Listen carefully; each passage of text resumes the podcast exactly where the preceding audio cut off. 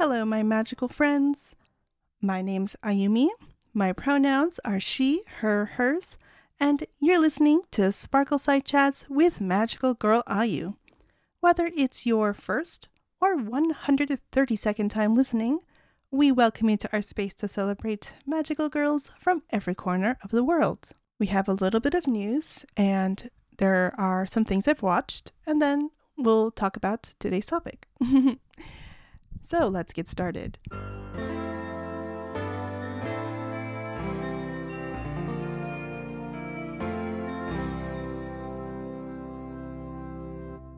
So, the news is mostly about announcements of newish things. So, the first bit of news is about The Owl House Season 3. So, uh, if you're unaware, while the rest of The Owl House, you know, seasons 1 and 2 were quite simple, traditional TV series with a shorter episode runtime and quite a handful of episodes each, the way that they're doing season 3 is a little bit unique in that we have these kind of longer specials rather than the usual episodes. And from my understanding, there are going to be only three or something. They released the very first of these episodes a while back via YouTube, mostly to check to see, I guess, uh, apparently, according to Dana Terrace, uh, the creator, the, you know, mm, folks over at Disney didn't really believe that this was actually popular enough. So they were able to use those YouTube numbers to prove otherwise.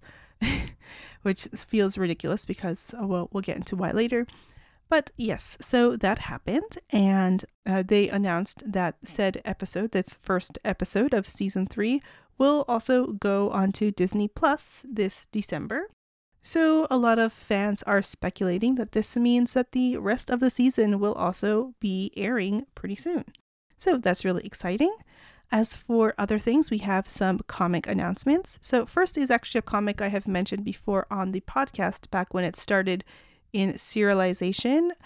But Mahou Shoujo Misoji, or Magical Girl 30s, or Magical Girl of the 30s, I think is the official English title, at least on the, the page um, on the cover, is a magical girl series about a 35 year old office lady who becomes a magical girl. So this is a little bit on the dark side from my understanding, but um, yeah, everyone is pretty excited about this series. And volume one is now on sale officially. You can go buy yourself a copy, both digitally or physically, but the physical copies should be taking quite some time to get to you, from my understanding, at least as someone who went ahead and bought a physical copy. It is apparently not going to get to my place for quite some time, which is too bad because I'm very excited about reading it. So, next is a Magical Girl series that actually came out uh, in volume one back in late October, but just passed my radar until now.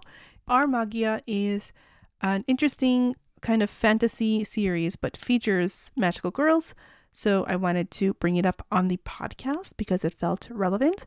It seems to be set in some sort of other world, from my understanding. And um, you can watch a promotional video for it, which just has some voice acting. But otherwise, um, I don't know a whole lot about it. If you decide to check it out for yourself, just a warning that the art style looks like it's adult oriented. so that might give a hint as to the content quality as well, but I, I'm not sure because I haven't read it yet. So, yeah, that's everything that we have to talk about in the news. So, let's get to what I've been watching. So, of course, Delicious Party Precure has been delightful as always. It looks like we're entering the beginning of the end next week, which is really exciting. But that being said, I do think last episode was a quite delightful kind of character focus episode, even if the character it was supposed to be focusing on didn't get quite as much focus as maybe she deserved, but that's fine. In any case, I am very excited for next week because the trope that is being used is one of my favorites, and we don't really get a lot of this, especially not in Precure. So, you know, it is exciting to know that we only have two more months left of the series, according to regular scheduling. So, it is, um, yeah, it is going to be a really exciting time to see how it goes. Uh, the other thing I wanted to mention, which has already come up, but uh, I finished watching the first season of The Owl House. it was such a delight. I am so, so happy that this series exists. Not just because it's a series that has really, really good, very like casual and normalized representation of queer people. The other characters in the Boiling Isles are just so fun, and I want to give everyone a hug.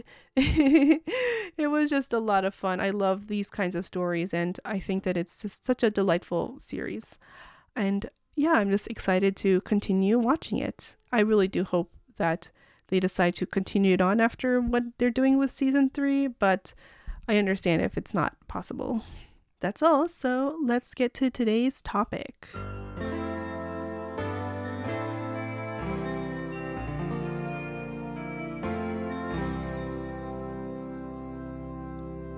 So, speaking of shows that deserve to keep going on and on from the West, we are looking to France again for LoliRock. So, we are finally getting back to talk about season two, which I really enjoyed. And I was really lucky that I had this wonderful kind of serendipitous moment with um, Lapis or Loving Lapis Lazuli, who decided that she thought that she was a good guest for this topic at the same time that I thought so. And so we just she just kind of beat me to the punch in terms of contact, and now here we are. So um, she was on to talk about Angel's Friends season one prior to this, and she was such a delight. So I was very happy to have her back.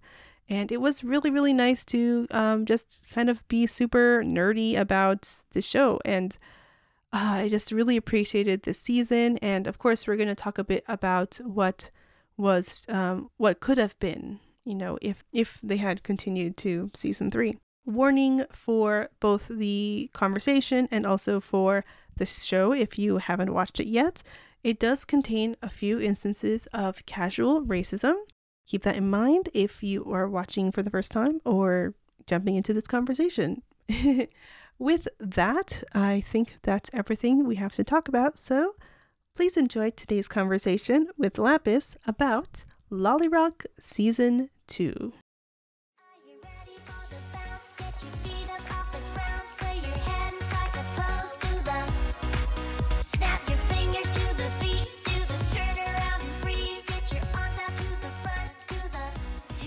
Let's go. Yay. so, uh, we are here to talk about the second season of LoliRock, fully released in France in 2017. And I'm delighted to have a returning guest. Can you please introduce yourself? Hello, I'm Lapis. I am 26 and I am an artist and a translator and a big LoliRock fan since the very beginning. yeah. Uh, it was great to have you on for the first season of Angel's Friends, and now Good you're back on for this one. Yes, yeah. So now we're on for another another Western series. But before we get to that, what have you been enjoying in the genre since your last time on the podcast? I started a few new series and I rewatched a few episodes from old series I already knew. I am halfway through Tokyo Mew Mew New. Hmm. It's a really good reboot, in my opinion. I'm having a good time and I'm looking forward to finish the season. And I'm very glad there is a season two already. Very glad. yeah. I started Saint Tail, Hmm. the first episode, and I like that so much that I bought the the first volume of the manga. Oh, interesting. It's really cute. Yeah. It's so cute. hmm. Also, I watched the first episode of uh, Tonde Burin, Oh, yeah. and I am in love. That one is adorable, and for some reason, it uses the same exact sound effects as Keroro Gunso, and I felt at home. hmm. The humor was great. The sound effects were great. It's a very nice, affectionate parody of the genre, in my opinion. Hmm. It, it works very well. Hmm. Also, I am currently in the middle of watching Delicious Party Precure as it's coming out weekly. Hmm. And I am in the middle of rewatching Yes Precure 5 Gogo in Italian with a friend for educational purposes. So uh, she's studying Italian, and I told her, Wanna watch Precure in Italian with me? And so we watched Yes Precure 5, and now we are in the middle of watching uh, the sequel, Yes Precure 5 Gogo, in Italian, Hmm. and we're having a good time. yeah, yeah. I want to go back and because I've only watched the first season of Precure in Italian, I definitely want to go watch all the other seasons that have been dubbed in Italian. I believe, if I'm not mistaken, it's up to Heartcatch, right? That has been dubbed. Yes. Yes. Okay. Yes, the last thing they dubbed was the Heartcatch movie. Hmm. Did they dub uh, all the movies as well and like air them in Italy? Uh, yes, all the movies tied to the series we already had. Hmm. Like, for instance, the All Stars movies are nowhere to be seen. The first All Stars movie could be aired here, but they never did. Yeah, that would be interesting. Uh, was it in theaters or just on television? No, just on television. Hmm. That's still better than most places. it was rated as an important event, though, so Mhm. it's neat. Yeah, yeah, that's awesome. Yeah, I definitely want to see what that's like for sure. Great. So, getting into LoliRock, just uh, because we're talking about season two today, I wanted to quickly just kind of brush up on what season one was about for anyone who is listening and hasn't watched any LoliRock yet. Um, so, in LoliRock season one, we meet Iris, who is a girl raised by her aunt Ellen in the small city of Sunny Bay. And she finds out as she tries to audition for a new rock group that she is a lost princess of Ephedia, which is a, another faraway world. And um, the kingdoms of Ephedia were overthrown by Lord Gramorr, whose minions, the twins Mephisto and Praxina, try to thwart Iris and her new companions, who are uh, Talia of Cirrus and Auriana of Volta, so they're also princesses and they are collecting oracle gems by assisting people with their problems in Sunny Bay, and also perform, of course, as LoliRock, which is their pop slash rock group. and by the end of the first season, you know, they, they haven't finished collecting all the oracle gems yet, but they end up back in Ephedia to assist the resistance, which includes Talia's sister Azira and the princesses Carissa of Calix and Delina of Borealis, who later join them back on Earth. So we get to see them um, on occasion in the second season. And we kind of understand that the, the fight is still continuing because they haven't quite beaten Gramorr yet. But yeah.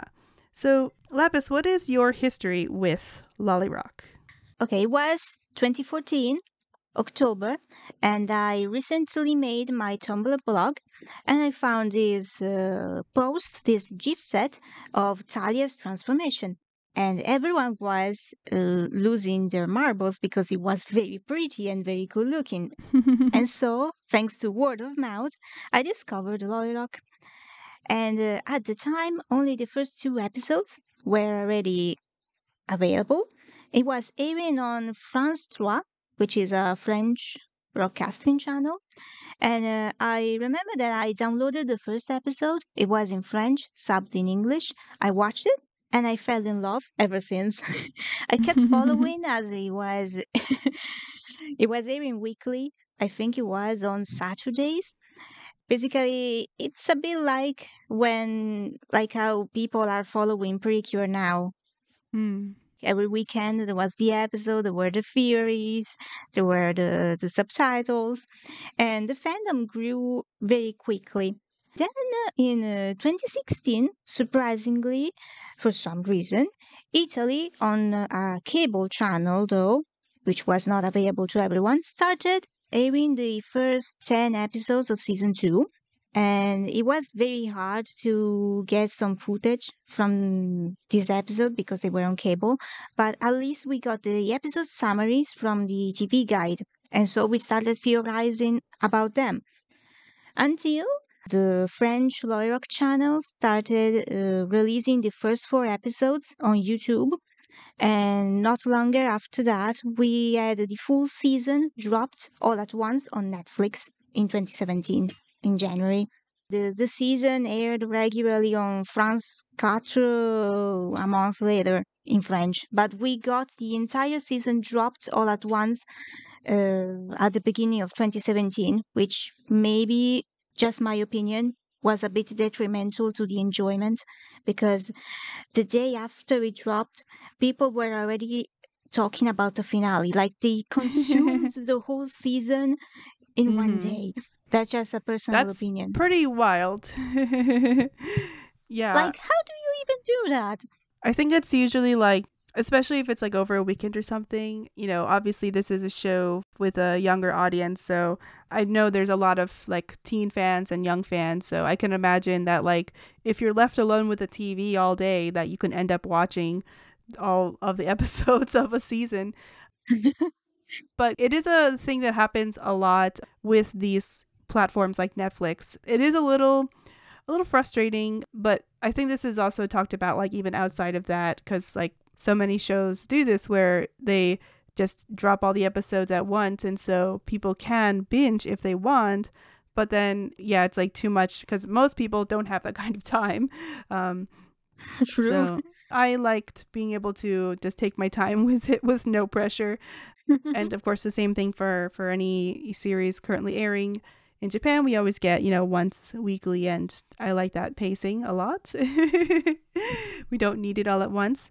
But yeah it's very interesting to see and I know the same thing also happens with the other French magical girl series Miraculous which is still ongoing where like people get these leaks of all the episode titles right away, which would like never happen for something like Precure or whatever. So it's really funny to see like how that kind of instant, like complete knowledge, even for just titles, gives you so much information and sometimes not enough information because. I know that that was definitely the case eh, with this series as well, where like the titles in English and the titles in French, which from my understanding we got at the same time are not always the same or they have different implications if you put them together if you understand both languages. So it's always very interesting to see like that kind of side of things which i didn't personally get to experience because i was not watching lolirock at the time but um yeah it definitely is an interesting aspect of fandom i think and yeah. What do you think it is about lolirock that you love so much Okay, first of all, the animation is really pretty. Hmm. Like you can tell that this was a project they put a lot of effort in. They uh, try to make it look as nice as possible. And uh, it checks out because the official team said that it was quite a pricey production. Hmm. It was very expensive and time consuming. So that explains why it's really hard to think about season three at all. Mm-hmm. Also, the music score, aside from the songs, which are nice, but like the actual soundtrack is very powerful and very strong. It conveys a lot of different emotions, but especially the fight soundtrack is really good, mm-hmm. in which it can convey a lot of suspense and dread when it comes to, well, spoiler episodes that we can't talk about yet, but whenever Gramorr is on screen, there is really good music, in my opinion. yeah. And thematically, I like that somehow LoliRock managed to perfectly put together the battle heroine aspect of magical girls, like Precure, and the uh, mundane magic used to help people on everyday problems. Hmm. I think they do that very well. Yeah. Like, it doesn't feel like an afterthought. Mm-hmm. It's a very interesting balance of all these different things, um, for sure. Plus the music stuff, of course. Also, the fight choreography. It's really good. It never gets boring, in my opinion, even though they know how to be smart and reuse some shots, Hmm. like when uh, Auriana uses the ribbon of Volta. It's not stock footage, but almost stock footage Mhm. because they reuse it in a very smart way. And you notice only uh, if this is your second or third Ura watch, you notice and you say, hey, that motion, I know that motion. Mm-hmm. Mm-hmm. Yeah, that makes sense. I wish they used the music aspect of their magic more, but I mean, it is what it is. Because originally they had the the magic was a lot more tied to their voice. Remember Mhm. the first episode of season one, where Taya was like, "Sing if you want to live," Yeah. and Iris used the magic by singing. Yeah, that's a good point. I think that they kind of do that in a way, in that, like, one of the funny things about the series is most episodes end with them performing a show. I mean, there's like a handful of the same same ones that they show you, but it's very clear that they're like using magic on stage as if it were special effects and they get very out there. So I feel like that's kind of what's happening in a way, but they don't actually say it's that, if that makes sense. Yeah, that, that's a very good point. It's it's implied, but they never use it in fights, Hmm. and that's a bit of a shame. Yeah, that would be interesting. They use it once, but it was to uh, make Iris remember she Mhm. wasn't evil. But that's it. Yeah, yeah, that's a that's a solid point. I think it would be interesting if they incorporated that a little bit more, but I mean, for sure I think that there were more things they could have done over the course of the two seasons we have and as we'll discuss at the end of this, like what season 3 could have been if there had been one. Yes. Yeah. but yeah, it's like such an interesting kind of um, way that they continued the series with similarly mostly episodic stuff with a handful of very important plot things along the way. And one thing to point out is that when, you know, we first got Lyna and Carissa joining the team, I thought, we know they're not in LoliRock, but they're going to at least be around most of the time. But there are a lot of episodes that they're just like not in at all. I was like very surprised. And I'm like, you know, going like four episodes without them, like, where did they go? And then suddenly they're back as if they've been here the whole time. It's, it's an interesting choice for sure. Li- Lyna and Carissa just were out there enjoying Earth, unbothered. I guess so. yeah. I am reading the official Tumblr, Mhm. the, the post about Lyna and Carissa. Like, and I can give a little bit of insight.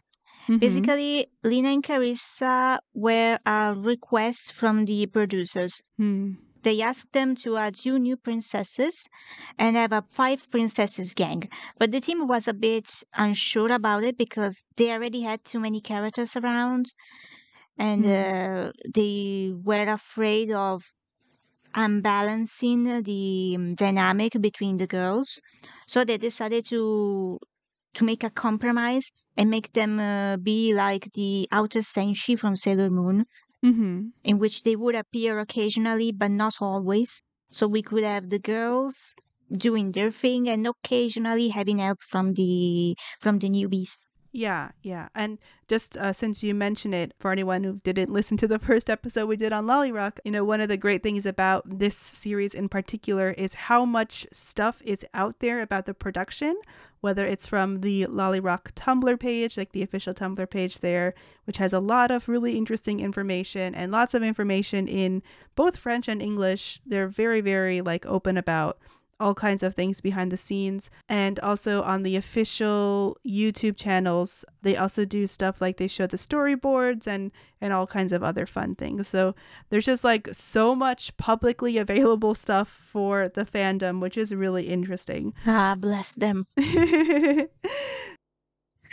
Like we were really lucky. Yeah, it's interesting because like it feels like maybe you know there are other series for which this would be more the case. Like we do get some fun little things here and there. Like you know if you're a precure fan you know the animators a lot of the animators are on twitter. So oftentimes after an episode it's like oh there's this here's this new piece of stock footage. And the person who animated it often is like hey this was me. So people can say like oh great job on this this stock footage. We get to see this every week and it's awesome. You know stuff like that happens all the time. So you know, there is definitely a little bit of that out there in general. And, you know, we have like creator interviews and stuff. But I think that I, if we look back at like older stuff, it's not as common to like have this level of info, which is pretty fun.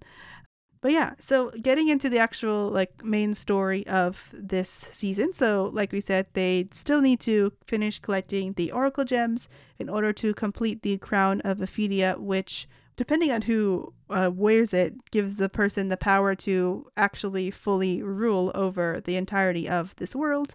So, of course, it's generally assumed that like Iris and her family are the rightful owners and all of that. And the the crown is still on Ephedia, but protected.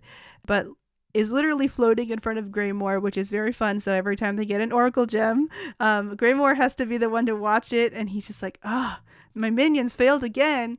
You know, just very, very That's funny. so funny. He's so pissed, yeah, it's, it's very good. especially in English. Mm-hmm, mm-hmm. His English voice actor is probably the angriest of them all. Like the French one is angry, but not this much.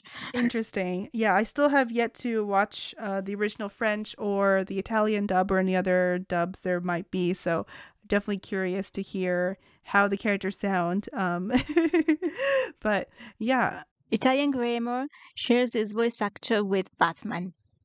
very interesting. Okay, I can I can see it. I can That's picture so that. funny. Grumpy evil Batman, basically. yeah, definitely.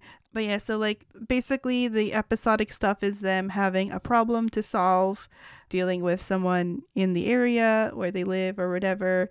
And for the most part, it's pretty much always going to be something that they can handle over the course of one episode, despite all of Mephisto and Praxina's wonderful plans to try to get them. I mean, I say that not that sarcastically. Sometimes they do have really good plans. We see them like really yes. you know, sometimes getting very close to success with some of the stuff they do. We get to see a lot of fun, more like more fun this season with disguises and stuff as well, which are really interesting. Uh, well, there's a little bit of that in the first season, but definitely more so in the second season. You can tell they're having fun. They they embrace their nature as Team Rocket, basically. yeah, yeah, definitely give that same uh, energy for sure. and sometimes they get very close and you know, you think that maybe this time they'll actually beat them, but no, everything works out in the end. And again, you know, Carissa and Lyna do appear sometimes, and they even also get their own episodes focused on themselves a little bit. So it's, you know, just classic magical girl shenanigans here and there. But yeah, I guess we should get into some specific episodes. now, one is a lot sooner than the other, but should we start with the evil magical girl episodes? Because we have two this season and they're both very fun. Ah, yes. Wicked Red. Yeah, yeah. That's probably my favorite evil episode. Mm-hmm. It's the most fun of the three, probably because Auriana being Auriana. That that's it. yeah, yeah. Also, the idea of cursed shampoo is hilarious. Mm-hmm, mm-hmm. Uh, this episode, you know, we see like Auriana getting a deal with her favorite shampoo company to like uh, become their they're basically like their image girl right like the girl for the modeling and commercials and so on and you know she's very excited because this is like a shampoo specifically for redheads which it could exist i suppose. I've never heard of such a thing but it's certainly not usually the demographic i hear about when it comes to like specialized shampoo and conditioner and other hair products. But in any case we see that as she uses the shampoo more and more is because she got an unlimited like lifetime supply of it her hair starts to change to a more deeper crimson red from the usual more orange tinted red that she has. And by the end of things we see that she has just become just a totally rude person very mean to to everyone around her and very self-centered. I find this episode very interesting because one of the visual references for ariana is um cat valentine or ariana grande as she appears in victorious which is where she has very red hair and a ponytail and I don't know anything about like Ariana Grande's actual personality, but I did recently read a book that was not very favorable to her in terms of like how she approached her role in uh, as she continued to play that character but also had a singing career and stuff. So i know that like the naming of her was not as intentionally connected to ariana grande but i have to wonder how much more influence she had on the evil version of auriana Ah, I see what you mean, but I don't think I, I believe it's unintentional. I Yeah. mean, given that given that the show has been in production for so long, they probably wrote this episode in 2015, maybe. Mhm, mhm. It's possible, yeah. I don't think it's relevant. Dark Auriana is just an exasperated version of Auriana's already existing vanity, in my opinion, Yeah, definitely. which is really fun because, like, rewatching this now that I'm watching Delicious Party is very funny because I thought, ah, that's Narciso. Oh no. oh my goodness! I'm goodness. sorry, but that's all I could think about. Wow. Yeah, you know, that's that's not far off. but an interesting comparison. Yeah. I think it's an interesting variation of the dark magical girl because it's a gradual change and then also we see that like she is still kind of herself but like like a twisted version of herself. And it's like you could very Yes. clear, easily see this happening to someone you know like your own friends. Like a dark part of themselves ends up getting carried away and takes them to a bad place. So it's like how do you stop them from from being that way you know? And that's basically what happens in this episode. So yeah it's a lot of fun Hmm. Yeah, it's pretty. You you could say that fame get to their head. yes yes definitely and uh, you know we did see evil iris in the first season but we also get an evil talia episode as well so the whole trio is represented by this trope which is fun to get um, but hers is also a very interesting approach because she is like well for one thing talia is like the smartest of the group she's the cleverest she's you know the one who is like coming up with the most strategies and so on I mean, like Iris is technically the leader of the group, but in a way, I feel like with Talia being the strategist, she is also kind of more of a leader type, if that makes sense. And definitely comes from her family line since her sister Azira is also the leader of the resistance over in Ephedia. Yeah, So she's like really tough to beat and she's very tough to trick because she is so clever. And so there's this whole extended plan regarding dance moves and like the dancing ability of the different characters where Praxina disguises herself as like it's an interesting choice because she's like a ballerina but like clearly like supposed to be a prima donna type and also has a Russian accent kind of uh, in English. I don't know how her accent is in other dubs, but like it's a very interesting choice. I forgot to check, but Mm-hmm. I think she's still Russian in Italian as well. Okay, interesting. I've never heard what a Russian accent in Italian sounds like, so I'll have to watch that episode in the dub for sure uh, for that experience. But yeah, so like she's very, you know, very strict and and so on, and she's criticizing all the girls and trying to teach them how to dance. But she's especially like very strict to Talia and makes Talia stay behind, and eventually gives her these shoes that are supposed to help her concentrate. And once she puts on the shoes, she basically becomes brainwashed and like just uh, doesn't know anything. It's almost like a kind of a zombie version of her where Yeah. she's following orders and it's it's very much like this reduced version of her, which is interesting. And we'll get more into details about that cuz there's some criticism of this episode, but she ends up becoming a very formidable opponent, but luckily the girls are able to really trick Mephisto and Praxina into making Talia use her latest move which they don't know like how it works and it ends up thwarting them and all that. But yeah, what did you think of this episode? I uh, okay, controversy aside, I think it was a very nice episode because the plan was a bit complicated, but it made sense when you think uh, about okay, Talia is very difficult to trick, so they had to mess with her self-esteem first and convince her to listen to someone else. So they had to work on her a little bit before actually even trying to corrupt her. Hmm. That's interesting. Yeah, yeah, it was definitely extended. It's a bit unfortunate that they had to use her like a puppet. However, the imagery of Talia looking like that with that zombie like posture was very haunting in a way that I can appreciate. Like Hmm. you can tell that they are really, very much in trouble right now. Yeah.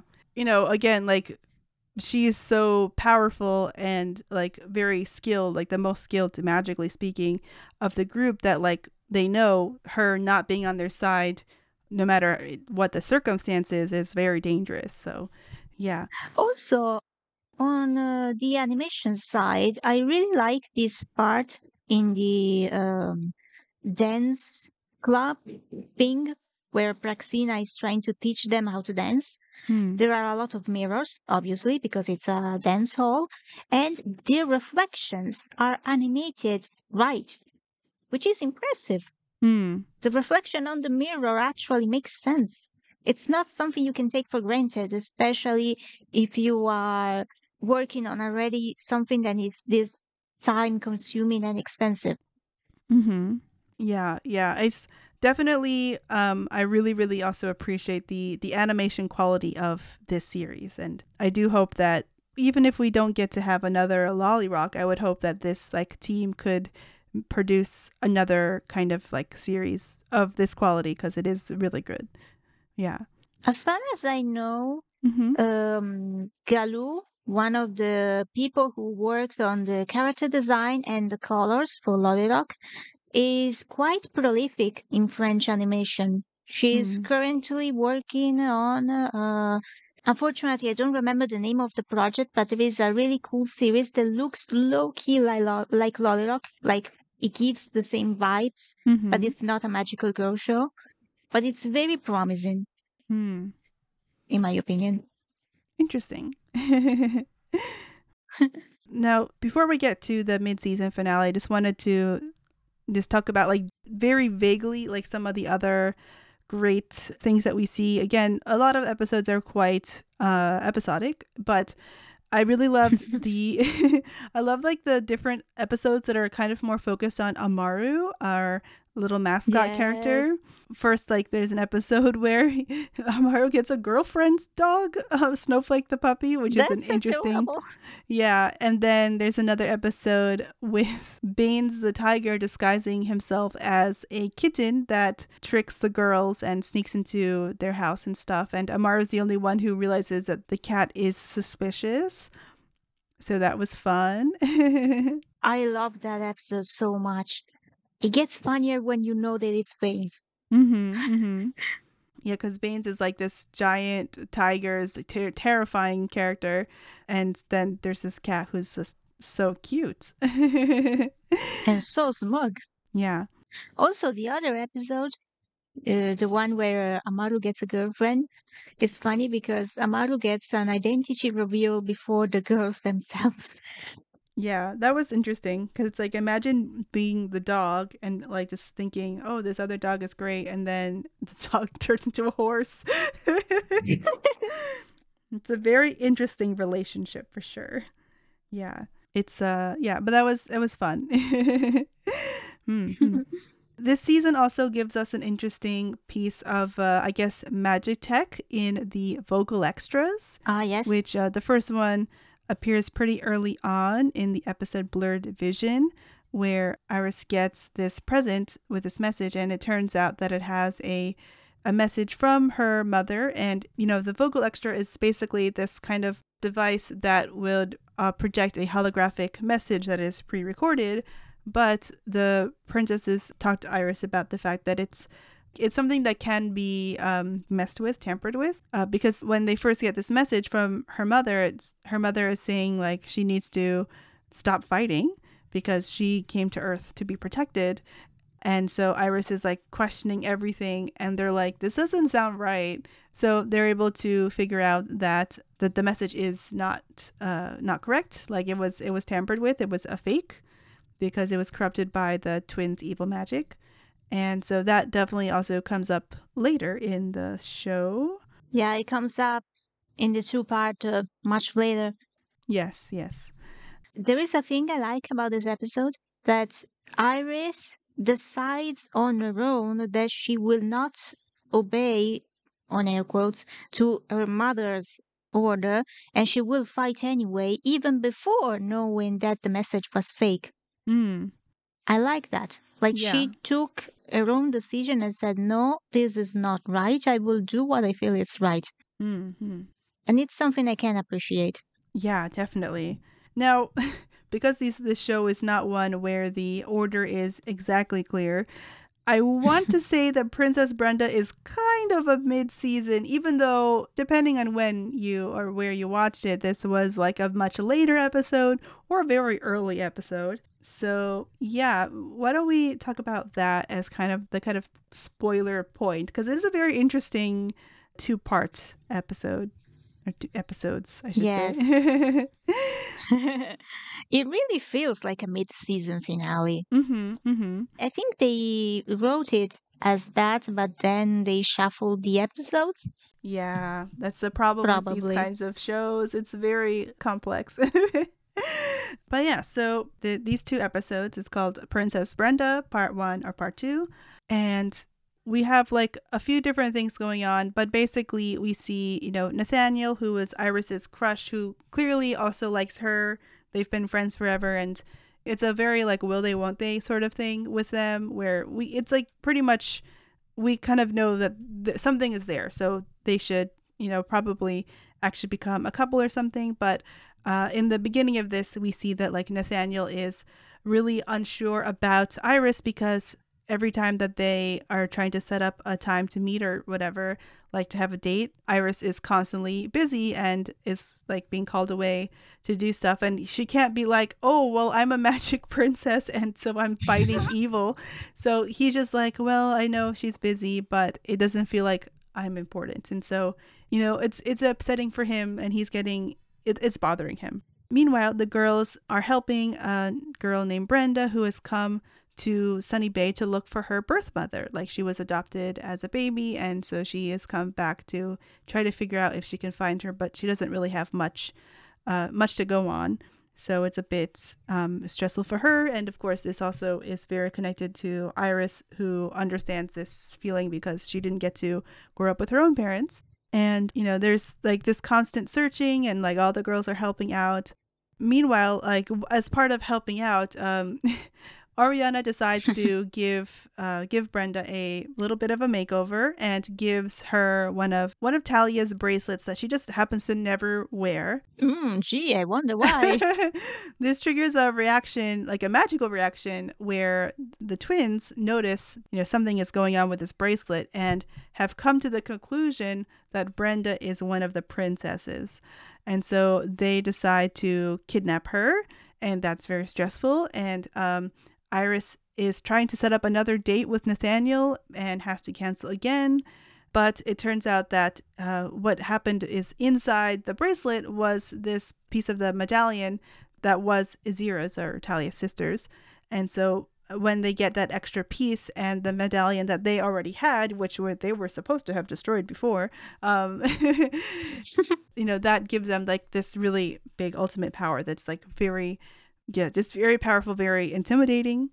And so that's like the first episode of the two parter. And then the second part, they're doing just incredible amounts of magic, and it's really terrifying. Meanwhile, Nathaniel sees Iris and the girls fly off with Amaru and is like, What is happening? They're on a flying horse or whatever. And so he's following them. And unfortunately, he sees everything. And Iris it's actually a very interesting scene. Uh, Iris apologizes to him and explains everything that happened, and Nathaniel is very open and accepting of Iris's uh, situation, and like says that nothing has changed, but now he understands, and he's very thankful for that. And it's very romantic, and they even kiss, and it's like, oh my god, wow, that was so good. yes. and then, unfortunately, uh, after all that, the twins end up harnessing so much power that everyone gets frozen into crystal, and it seems like the world is over. But Iris uses uh, her Shanilla powers from the first season, like her kind of ultimate form, if you will, gets back Mhm. the medallion and uses it to turn back time, therefore reversing like everything that happened in the past two days. And it was a very intense kind of, yeah, two parter.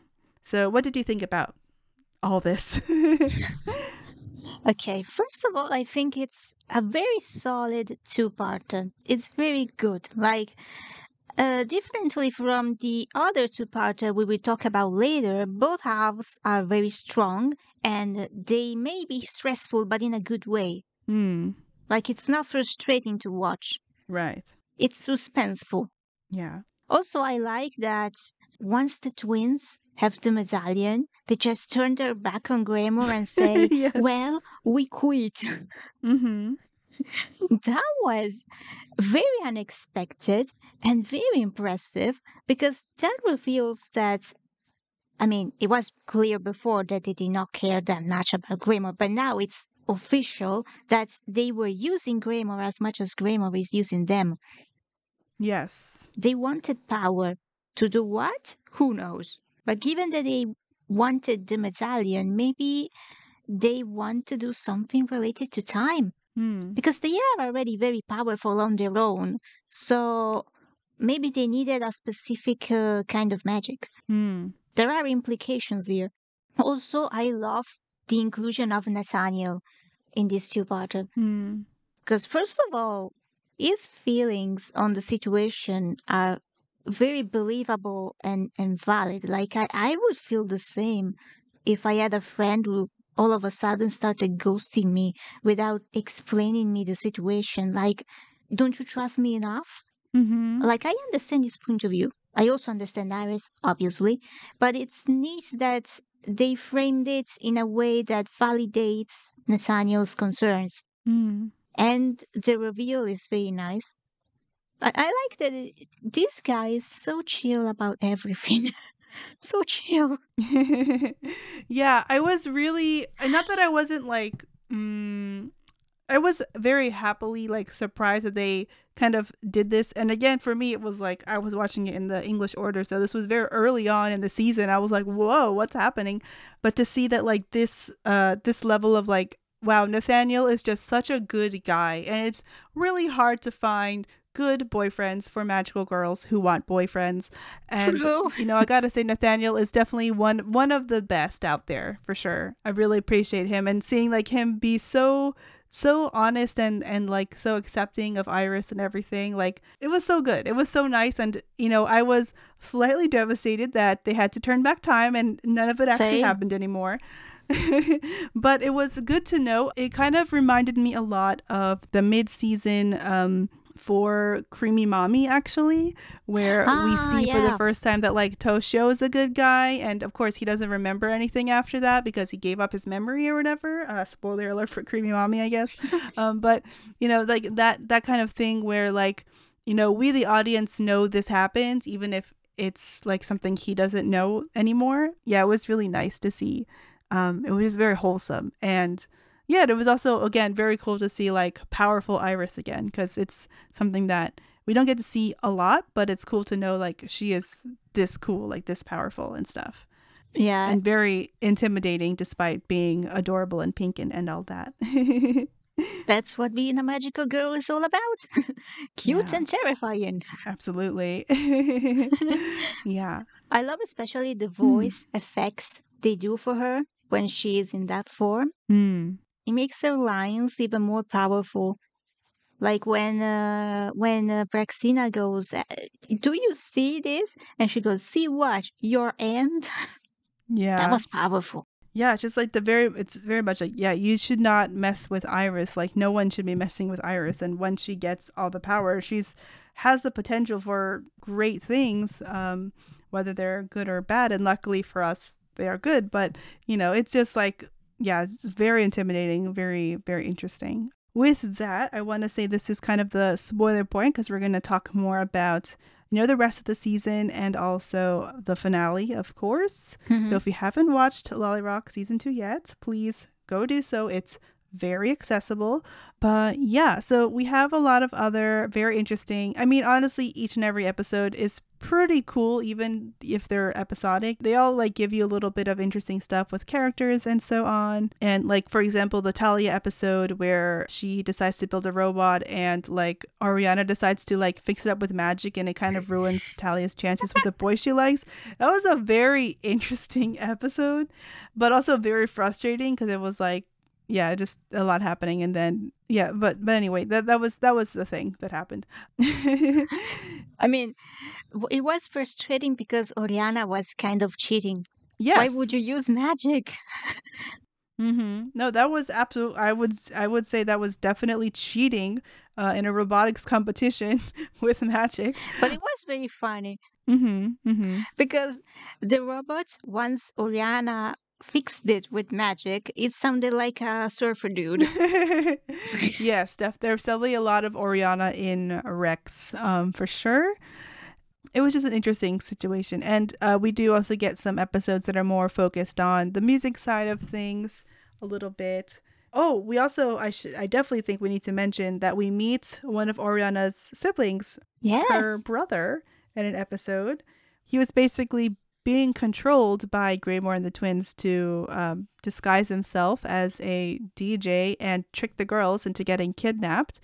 Yeah, it's a very interesting uh, episode. It's very interesting to see like how long it took Auriana to figure out it was her brother. I mean, in her defense, yeah. if we really need to take the flashbacks at face value, she was like a very small child when she fled. Hmm. So That's I true. guess it makes sense that she wouldn't recognize her grown up brother right away. Kinda. Mm-hmm. Maybe, but still, it was a lot. I was like, mm, okay. I mean, this boy had orange fluor hair. yeah. How could you not notice that? yeah. It was a nice episode.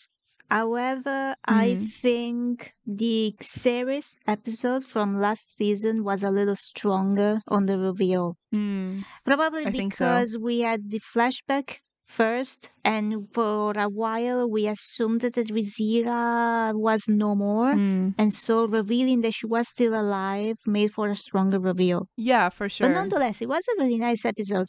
Yeah, because like before that, we didn't really know that much about Auriana's like family or anything. So I was like, oh, okay, it's her brother. Yeah. We only knew that she had like 36 siblings or something, right. and that's it. yeah, and that's a lot. Definitely a little bit more than average. True. Um, but yeah, there are some, you know, like just generally the, the other episodes are, you know, fun. But I think that, you know, we definitely need to talk about the episode where we learn the truth about Aunt Ellen. Yes. Hmm. that one recontextualizes so much of Ellen. Hmm.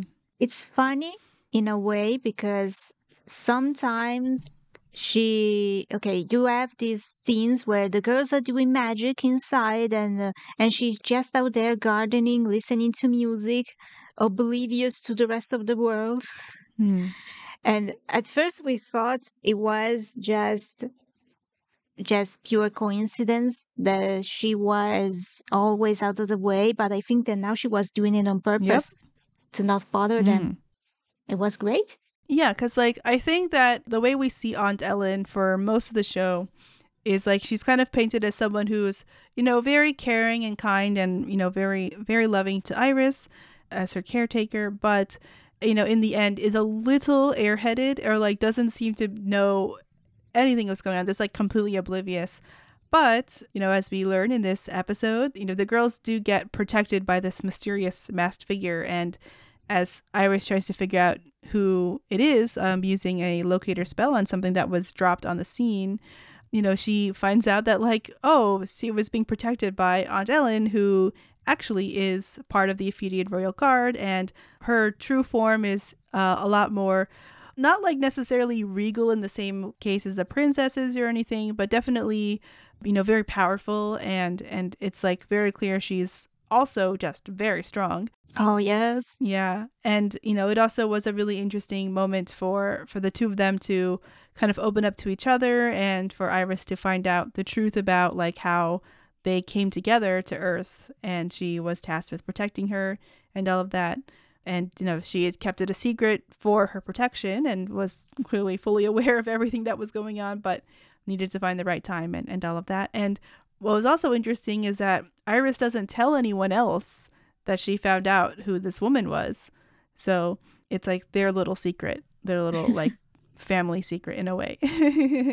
their relationship is very sweet in this episode Hmm. like you can tell that they care and they respect each other like when iris says that after the whole reveal she goes i need a little bit of time to think she gets the time she wants and ellen after a while comes uh, to a room with uh, her favorite cocoa, and it's very sweet. Like, yes, you can believe that these two had a kind of motherly relationship. Hmm.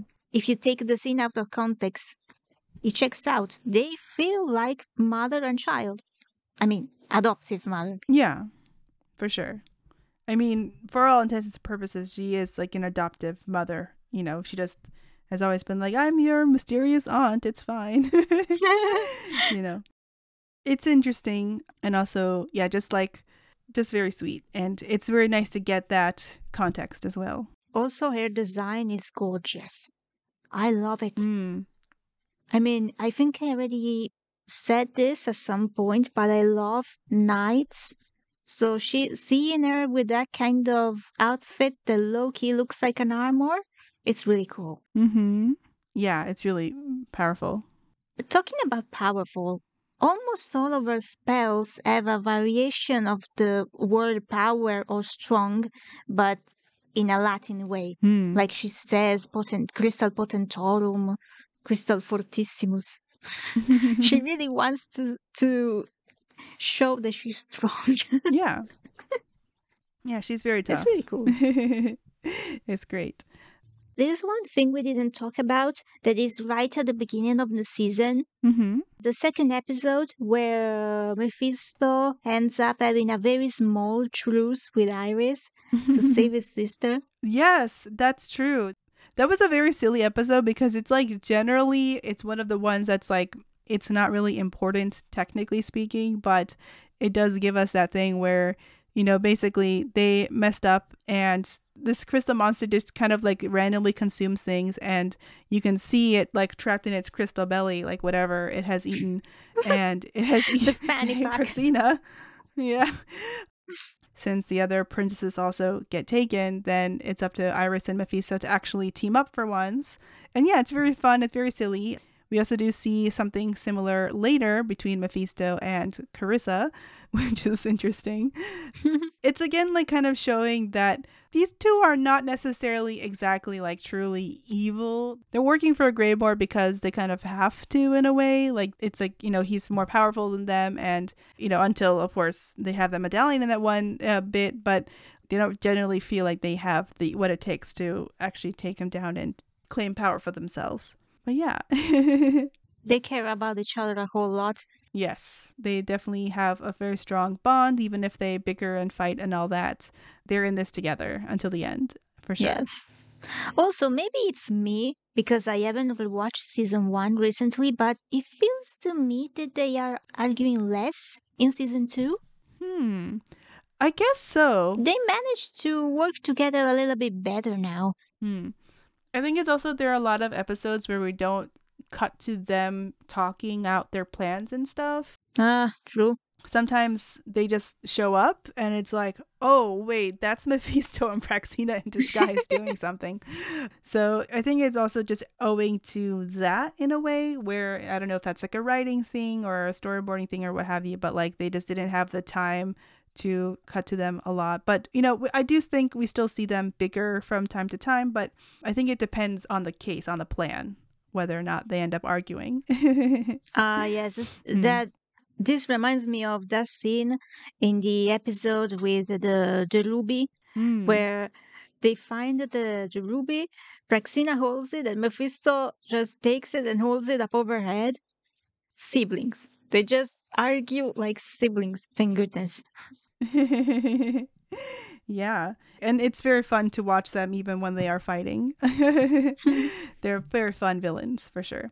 But yeah, speaking of villains and ones that are not fun, I think we do need to talk about Lev uh, and his return. Oh, Lev.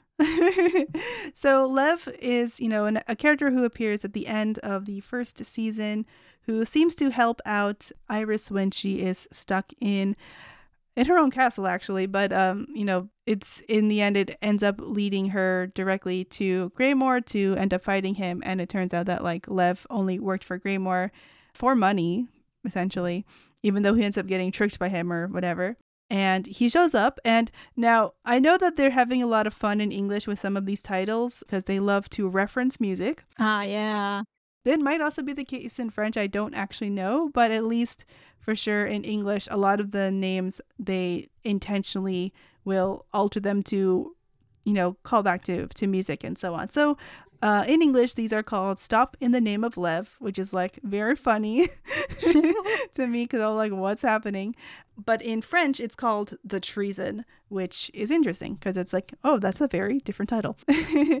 but in any case, so for this two parter, a lot of different things happen, but basically the first thing that we notice is something is going on with Nathaniel because he seems to be suddenly very fixated on Missy, who we like don't see for most of this series, just like with the first season, but she is supposed to be Iris's like rival for Nathaniel's affections, allegedly, but isn't actually true. At least eh, that's like in, in Missy's head in any case. so she has like a new accessory in her hair, and it seems to be that like when she's talking to him, he's just like under a spell. Like something is wrong with him. His eyes are a different color, and he's like just hyper focused on Missy. And you know, Iris is very upset by this, and she runs she runs off and ends up bumping into Lev, who gives Iris a vocal extra and apparently says it's from her father.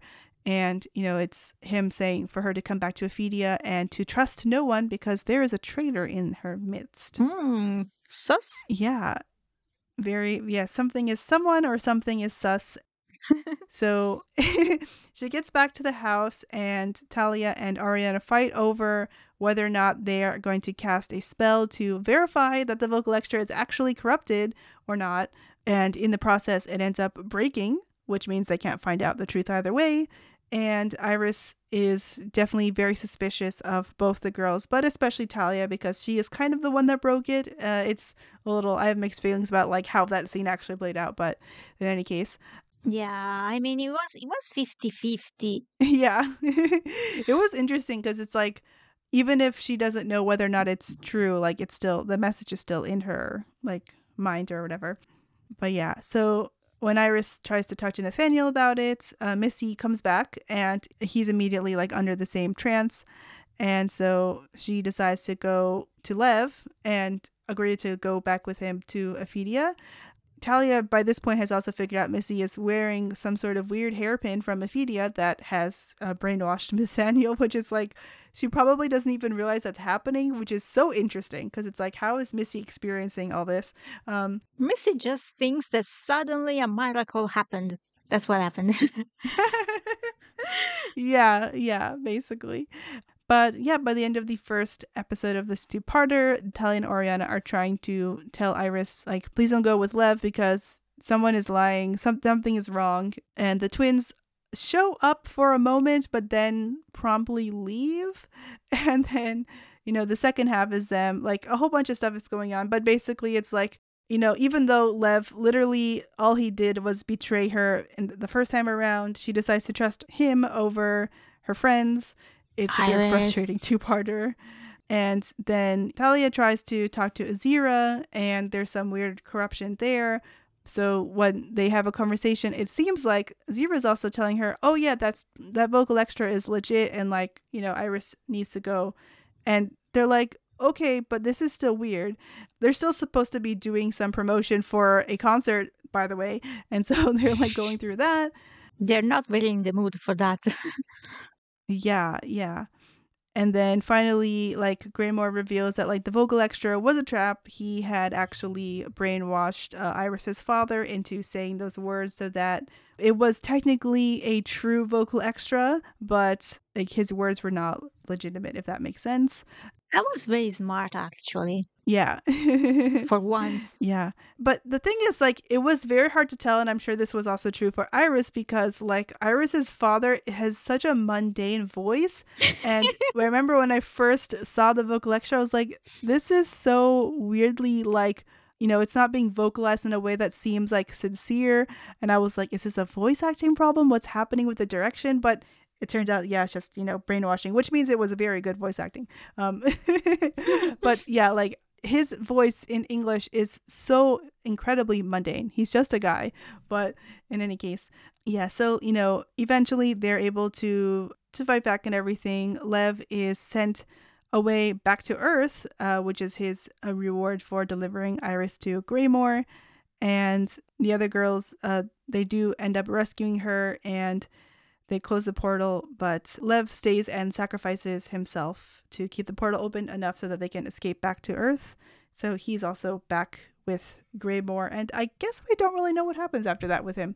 Um, I think the implication is that he died. yeah, but we don't see him die. Like, he's either dead or turned into a crystal statue. hmm. Either or, because we never see anything from him again. Not even at the very end Mhm. when all the prisoners are out. Lev is nowhere to be seen. Mm-hmm. Mm-hmm. Yeah, so it's a it's an interesting question, but yeah. so I guess before we get to the finale, I, we need to talk about a very important episode. One that apparently, I guess, through leaked images, was a very you know controversial episode or a highly discussed episode for the fans at the time, which is uh, in English called "Forget You." Yes. So basically, okay, picture this. Uh, it was the summer of 2015, like June, and uh, uh, the French website for LoliRock. I mean, it's a website pretty standard for a kids show because it had clips, paper crafts, and among these paper crafts, there was a printable birthday card which had a very peculiar image. It had the girls celebrating a birthday, and Praxina was with them, in civilian clothing, looking happy. Mm-hmm. The season one finale wasn't even on air yet. Like the season wasn't even finished. We had this picture and we were very confused. yeah. oh my and god. we were we were like redemption arc like w the, the immediate Mhm. assumption was that she was going to be a mid-season cure kind of character yes. Mm. and uh, the thing is a few days later if you check the website the picture was heavily edited to look like a different character like they changed the hair color they changed the eye color they changed the color of her thighs to make her more uh, blonde and green themed so she didn't look like Praxina anymore technically Mm-hmm. Interesting. eh, but too late we were already on to them we knew it's it's one of the funniest leak stories ever in my opinion a birthday card yeah, that's interesting, especially because it came from the official site. Because, like, that does happen sometimes. Like, for example, we already talked about Narcistoru from Delicious Party Precure. His image was leaked by Toei Animation when they put that image into the website code early and someone found it and was like, Who is this? and it was like, yeah, it was very interesting because obviously it, it got taken off the website pretty quickly, but like it was already out there. But yeah, this kind of thing where it's like such an official capacity and like I don't know what the people were thinking putting that out there, especially because it was again like so early in the story if we didn't even get the conclusion to the first season by that point. And I believe this image is used as the thumbnail for this episode because this is from this episode. oh my god yes Yeah. They used it? That's probably they knew what they were doing when they made that choice, I think. yeah. But yeah, so like it was a very exciting situation where like you know we see Praxina and it's not just like she's a happy civilian Praxina, she's like just clearly having a great time with them and also like hugging Amaru, so it's so nice and and stuff and it's like wait what is what is going on? But also interesting owing to like the actual production of the series itself like that this comes in the english order i believe it's it's right after the uh, right before the finale which is kind of a perfect little spot like just before everything kind of goes down because so much has happened. They knew what they were doing. Yeah. what happens is like, you know, Praxina is in an accident after using a very powerful spell because she is just so incredibly frustrated. She's like the point, the highest point of her rage against the princesses. Mhm. And her spell backfires, and she wakes up and has lost all her memories. And so the girls are like, uh, uh, "Oh, what what do we do?" Like, there's an interesting kind of like dilemma, uh, an ethical dilemma here, where it's like, well, we know who she is, so we should tell her, but if we do, then she'll be evil again. So they decide to try to teach her how to be good. She clearly has like this like inherent knack to do evil, which is very funny. Yes. And she's like experiencing warm feelings for the first time. She's like, "What is this? My chest feels weird." And it's like, "You're you're feeling like love and affection." And it's like, poor thing. Um, Mephisto is of course devastated when he realizes what has happened because at first he doesn't even recognize her when he's looking for her because for all he knows, she could have died in the, the like the aftermath of that spell. But um, he goes searching around, and it takes it's very funny because it takes Gramorr like two seconds to find her. Gramorr holds the brain cells. Yes, that's true. it's very yeah, very intense and you know, he has this this crown that will give her her memories back and it's it's again a whole dilemma, but it's and in the end Iris is like, yeah, she should get her memories back even if that means she won't be good anymore. In general, I feel like like we already know on an official basis that Precure is one of the influences of LoliRock. Mhm. And I feel like, in my opinion, that the season of Precure that is most directly referenced, etc., is Doki Doki Precure. And Oh. this is something that happens in Doki Doki Precure with one of the villains uh, for an episode. I am looking forward to that. Oh, you'll if you haven't watched Doki Doki yet, you will enjoy it. There's like a lot of like small things, especially with the way the transformation sequence goes. There's a few things that like they remind me a lot of of Doki Doki. I think especially because I watched it in full earlier this year, so it's very fresh in my mind. But Oh, um, it is uh it's definitely like yeah there's a very similar episode in that in that season that's like this. The kind of re- end result is very different but um it's still interesting right to have like you know what makes a villain evil i guess is the ultimate question of like these kinds of episodes where it's like if you don't have your memories anymore then who are you and and all that but yeah what did you think of good praxina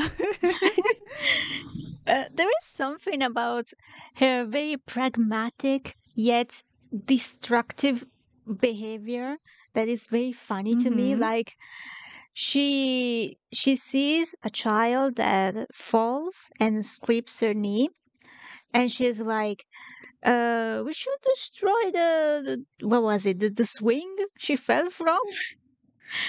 like her, her immediate reaction is always destroy the thing get rid of the thing also that line about the the dungeon mm-hmm. where she's like okay um they propose okay nathaniel and doug show up and propose the girls to come with them to clean uh, a beach and uh, and Praxina in, in response proposes to throw the people who littered the beach into the dungeon Mm-hmm. and Nathaniel is like, oh, that's very funny. We don't have a dungeon. And she's like, we can build one. that was very funny. Yeah, that was very interesting because it's like they're all like, "Oh, Praxina's such a jokester." it's very good. Um, but very fun, very fun. It's it's just generally like this kind of episode is very very interesting.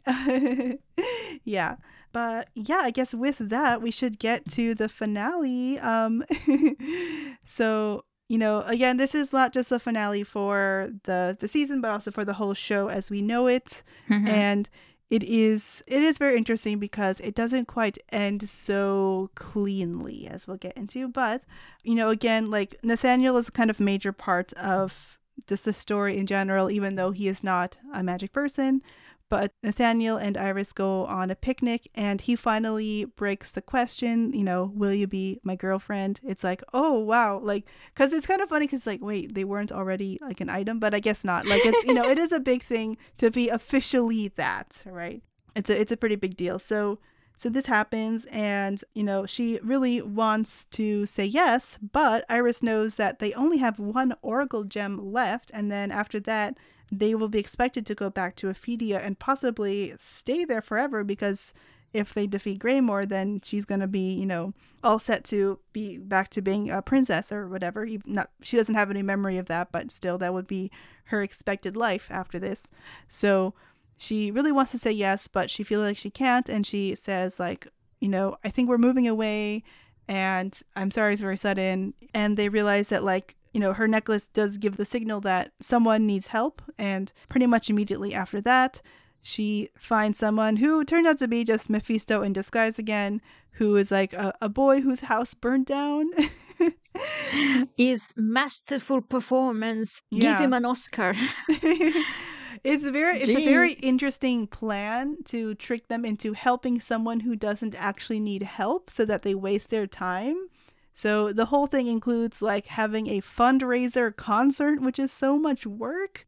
But it's also an excuse for Mephisto to be able to sneak into the house so that he can um, get this special book that is very important, that has a lot of dark magic in it. And, you know, at the end, like they figure out that, you know, it was Mephisto and stuff, but not until the very, very end, because first, Nathaniel uh, once again is like he actually says the big words. He says "I love you" to Iris, and we're like, "Oh my god!" And then Iris finally agrees to be his girlfriend, and that's when the Oracle gem appears. So he was actually the one that needed help and unfortunately, Mephisto immediately freezes Nathaniel and takes the gem. As they're supposed to just like go directly to the crown, usually he uses this magic spell to actually divert it so that it lands somewhere else in Ephedia, which means the girls will have to go. So already very interesting stakes, and we know okay, so this is the last gem. So once this is all over, then this is gonna be like the battle, depending on who gets this gem. Yes, that was very good. Mm-hmm, mm-hmm. Very nice cliffhanger. So Carissa and Lyna also uh, have already gone to Ephedia, apparently, because the Oracle gems were almost all collected. But uh, yeah, the other girls join them, and so they have to try to like fight them off and everything. Just as they're going to get the last Oracle gem, Mephisto and Praxina do get it, and so we have this battle where Gramorr has gotten the full power of the crown, um, and like frees himself from within the castle so that he can fight them. And he has like this super form. It's quite terrifying and yeah. exciting. And the music is so good in that part. Yeah. So good. That's true. Yeah, the, the music in general is just, again, like everything with this, it's such a well produced series, generally speaking. But yeah, Carissa and Lyna, along with the other girls, do try to fight him off, and uh, it does not work. He's just so powerful. Iris finally has to use her Shanilla powers in order to counter him, and it's really intense. And uh, part of that, like, there's like rocks falling everywhere, mm and one of them is about to land on Praxina, but Mephisto pushes her out of the way and gets knocked down and seems to uh, die from that explosion from the rock. Pain. Yeah. Uh, the other girls help Iris to push back the blast against Gramorr, and finally, the crown gets returned to her, and she has her full capacity of power, which is like even more powerful. And everyone's like fighting together. It's very nice. And Gramorr is defeated, and his mask is broken from his face. And it's interesting. We don't really like get to see how he looks in full, but we know that he is wearing a mask, which is hiding a quite disfigured face the mask falls to the ground and uh, Gramorr is defeated, and finally everything is back to normal. Or so we think. dun dun dun. Yes, because just as everything is, you know, seeming to work out, Praxina sees Mephisto is dead. She is devastated. And Baines the tiger is back with this same mask that Gramorr was using. And we get to see a very, very cool a power up form of Praxina. And she talks about how she's going to go to Earth and destroy everything that they love. And so the girls are like, oh no, we got to go back to Earth. We got to stop her. And that's how the show ends. It's, ah, uh, oh my God. So upsetting. yeah.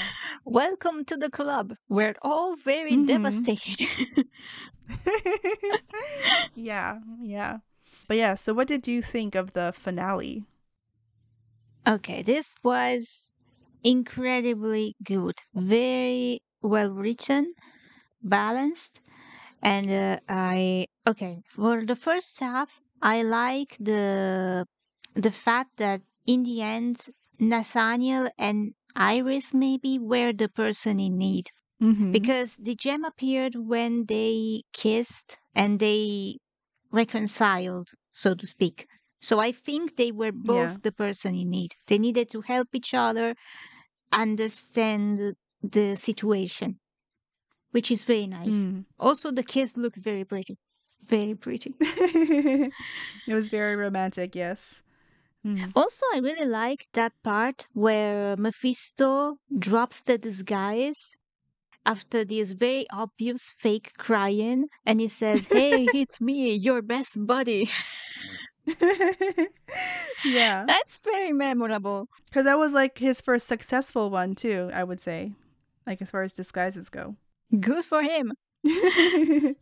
okay, in the second part, I really like the the final confrontation against Gramorr and the way the mm, the girls were supporting Iris and when Iris sees them trying to fight back, she finally gets her foot down again and manages to land the final blast. That was very good. I like it. hmm And I also like that uh, when Iris gets back the crown, everyone gets a smaller crown on their heads. Yeah. That was nice, but we never understood the real implication of that. So either they were Mhm. calling on their own Shanila, or Hmm. Iris was sharing the power of the crown with them, which I assume was the it was the second one probably. Yeah, it kind of felt like because, you know, this world of Ephedia has a whole bunch of different uh, kingdoms, if you will. So these are all different princesses of different kingdoms.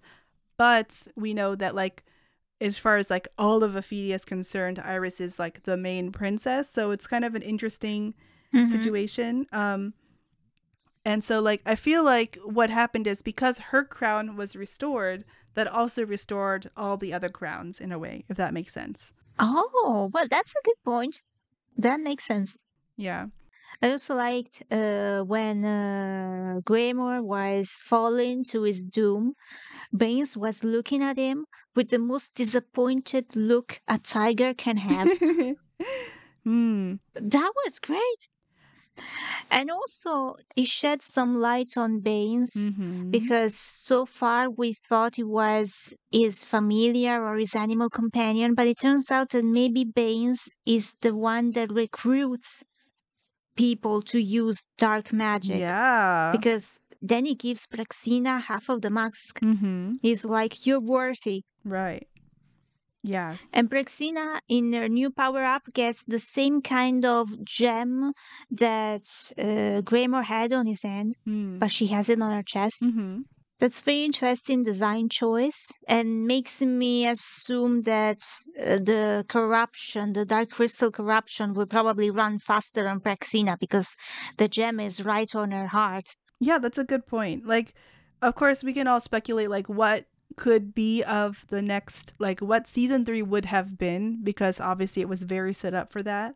But yeah, like it's just like so cool. Like her outfit is so cool, and you can like see, especially because we had just seen like what Praxina can be like if she's good. There's like so many questions left unanswered that just like I don't know, care what it takes. If we can finally get season three, I, I will wait and wait and wait until we get it. I know the staff really wants to make a season three, so yeah, we'll we'll see what happens. But it just uh it's it hurt me so much because I had already, of course, always heard like everyone wanted a season three, and I was like, well, it's interesting because like it feels like well, if the evil's defeated, then what's next? But they gave us a what's next. Surprise! it's very. mm, yeah. so I definitely feel the collective pain of LoliRock fans now. Hmm. Personally, I believe that they were going to mention again the medallion because they focused so much on the shot of the medallion being uh, lost into the forest. Hmm. I think they were they were going to bring that up again in season three. Hmm. Yeah. It would be interesting to see what happens next for sure. Hmm. Yeah. Also, Talia's powers because in season one they implied no no they didn't imply they just stated that uh, Talia can see ghosts and it's something that only two princesses in the whole on the whole planet can do Mm-hmm. and I think they would use that power for something. I mean, we had we have at least one certified death here. And I'm Mm-hmm. not saying they would use Mephisto's ghost, but maybe, probably. Yeah, it's possible for sure. That gets into very dark territory, so I don't know what the you know what the restrictions might be there as far as like you know for their children's program and i don't know what the standards are in france for children's programming of this variety so who knows but I think they are a little bit slightly more uh, forgiving than Mm. the American standard, personally. that's i'm pretty sure is the case yes. It's pretty that's true for most things i think. But yeah Mhm. i think you know there's just so much potential. It's like also like are there any other princesses out there that we get to see in action? Like like for example one thing that would have been an interesting opportunity because you know we do get to see one of auriana's uh, brothers but like if she also has a bunch of sisters wouldn't they all be princesses that could have power also? Like you know it, i would like to see more. There's there's just a lot of again a lot of potential for for stuff. But yeah i think that's everything to talk about with the season in general. So we do need to talk a Mhm. little bit about what is problematic about this season which fortunately is not a whole lot but there is some stuff. So we do need to get into it. So like the first thing being as we mentioned before in the episode where talia becomes evil Talia being the the one black princess of the group, like it's a very unfortunate look for them. And I think you were mentioning to me that this is something that was brought up by the fandom and this is like a kind of debated topic of whether or not it is questionable is you know when she is uh, corrupted and uh, turned evil she is again in a very zombie like state. She's kind of in a trance but whenever she's responding and using her magic she's always responding with like yes master and it doesn't Yes. look good right so Mm, I think that it's fair to say that they were not going with that. They probably didn't think about that. But I think it's also, you know, because it's a French program, I feel like this is probably something that is more obvious to an American audience as a no go. In my opinion, like as as someone who is American, I feel like if this had been an American show, this probably wouldn't have happened yeah, because I there is agree. much more of a, a known sensitivity to that. Mhm. I don't know what the discussion is like in France for this particular topic because it's not like France wasn't participating in slavery at some point in history, but it's like I don't know what the, the current discourse is, I guess, like the general public consensus is with that. It is an unfortunate look at the very least, and it's like, in my opinion, if you're uncomfortable with it, that's super valid. Of course. So, yeah, that's it. Yeah. Maybe the only other thing is that occasionally we see some background characters who are colored in a way that is a little too on the yellow side. hmm Yeah.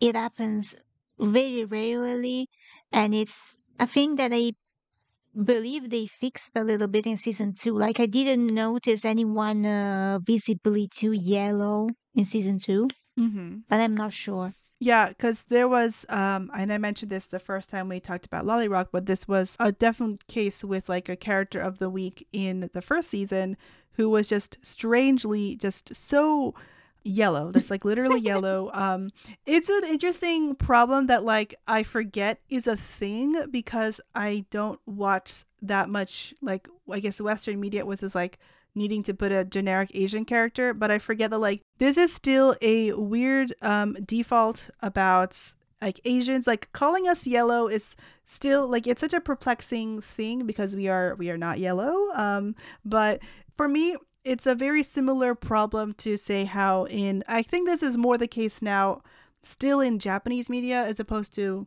I think a lot of western media has corrected this particular problem but like the problem in animation with uh, regarding the depiction of black characters Oh. as being also very casually racist. So, for example, drawing black characters with like what is called the sambo lip, so like a very just like round kind of tube like lip shape Ah, yeah, um, or even the way the coloring choices you know of of characters and so on like usually very outlined lips.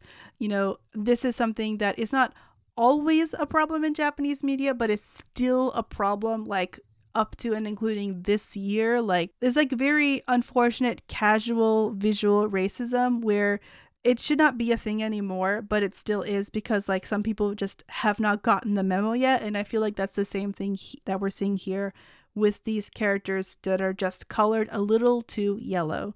Because, like, even in recent years, I've still sometimes seen that where, like, people try to create a generic Asian character, well, East Asian specifically, and they use that yellow palette, and it just blows my mind every time I see it still. Because it's like, I thought we all agreed on this, like, a long time ago that this was bad, but apparently not. yeah. But yeah, I think all things considered, those are like the two kind of major issues with this season, in my opinion. Yeah, I don't know if there's really anything else that we need to to mention there. Nah, I think we're done. Yeah, good, good.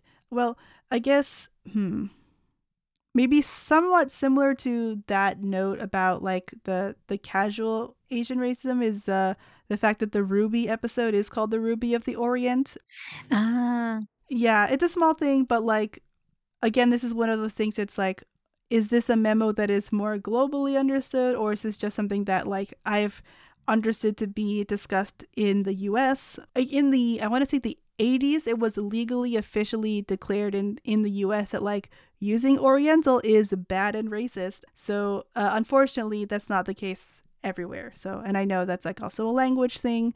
Different languages still use a language that in English might not be appropriate anymore, uh, and stuff like that. But it's like a small thing, but it's there.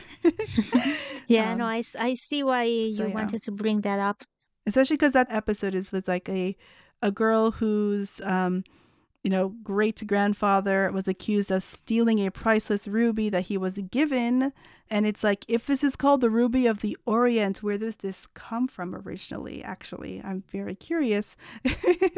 There's there's a lot of things that are a little questionable about that episode.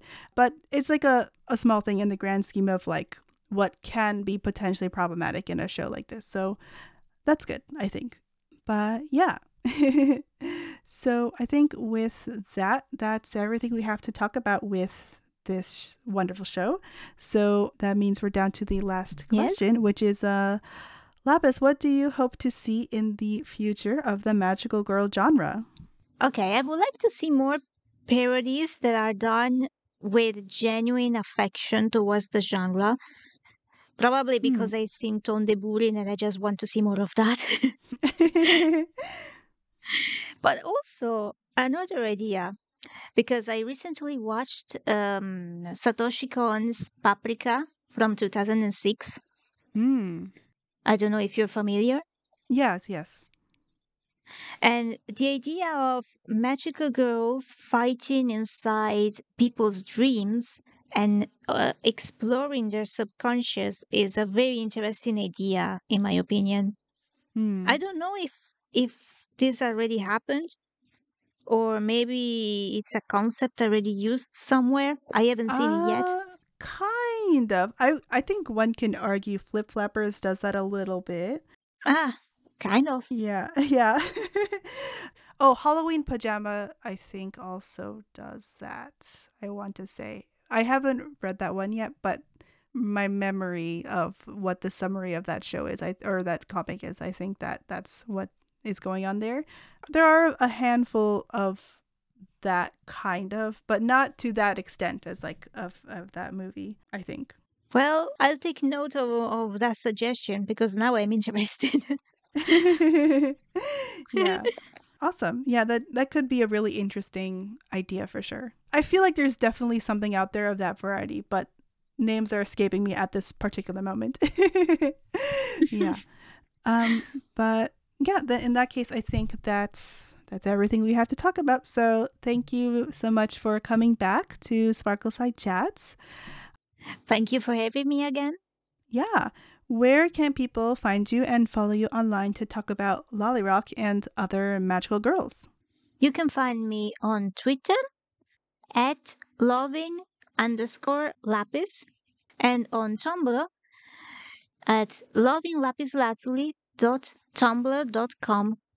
Awesome. So, yeah, thank you again for coming on, and I hope you have a good rest of your day. And I hope you have a good night.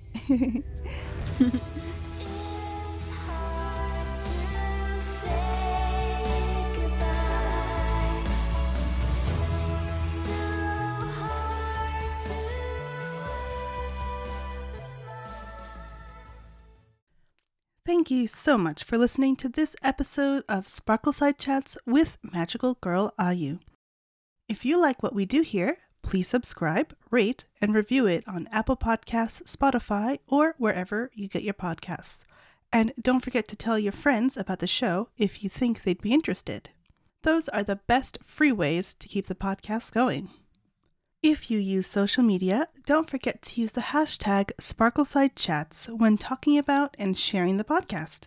You can also find us on Twitter and Instagram at Magical Girl Ayu, spelled A Y U, and you can find me at Ayusheknows, A Y U S H E K N O W S. You can also email us at sparklesidechats at gmail.com. Let us know if there's a topic you want covered or a person you want to hear as a guest by filling out the form in the show notes. You can also join the Discord for this podcast to talk about magical girls 24 7, often chatting directly with me and both previous and upcoming guests of the podcast. Look for the link in the show notes. Those show notes can be found on your platform of choice or at anchor.fm slash sparkleside. If you can support the podcast financially, you can buy me a coffee at ko-fi.com slash ayusheknows. You can also commission me for art there or buy a print on my INPRNT page. With a Ko-fi monthly membership, you can get bonus content, announcements about episode topics, a Discord role, and your name read aloud on the podcast. Another way to support us one time is by buying something off the Amazon Japan wish list. This helps with getting more access to Magical Girl content that we can discuss in future episodes. Feel free to purchase from the use section as we're not picky here. If for some reason you can't figure Amazon Japan out, no worries. Feel free to send the money for it via Ko-fi and let us know what you want us to buy. Original podcast music is by Hazel. You can find her on Twitter at A Few Bruises. Thanks again for listening, and remember, you are magical.